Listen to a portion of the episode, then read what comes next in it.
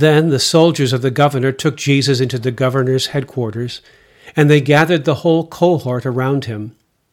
They stripped him and put a scarlet robe on him, and after twisting some thorns into a crown, they put it on his head.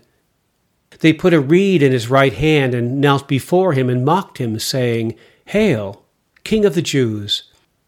They spat on him and took the reed and struck him on the head. After mocking him, they stripped him of the robe and put his own clothes on him. Then they led him away to crucify him. As they went out, they came upon a man from Cyrene named Simon. They compelled this man to carry his cross.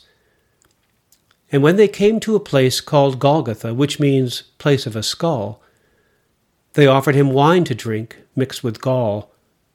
But when he tasted it, he would not drink it. And when they had crucified him, they divided his clothes among themselves by casting lots. Then they sat down there and kept watch over him. Over his head they put the charge against him, which read, This is Jesus, the King of the Jews. Then two bandits were crucified with him, one on his right and one on his left.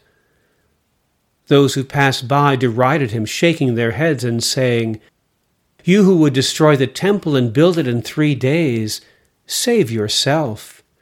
If you are the Son of God, come down from the cross. In the same way, the chief priests also, along with the scribes and elders, were mocking him, saying, He saved others. He cannot save himself.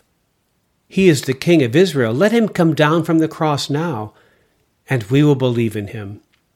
He trusts in God. Let God deliver him now if he wants to. For he said, I am God's Son. The bandits who were crucified with him also taunted him the same way. From noon on, darkness came over the whole land until three in the afternoon. About three o'clock, Jesus cried with a loud voice, Eli, Eli, lama sabachthani? That is, My God, my God, why have you forsaken me? When some of the bystanders heard it, they said, This man is calling for Elijah.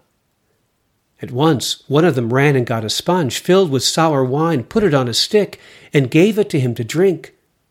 But the others said, Wait, let us see whether Elijah will come to save him.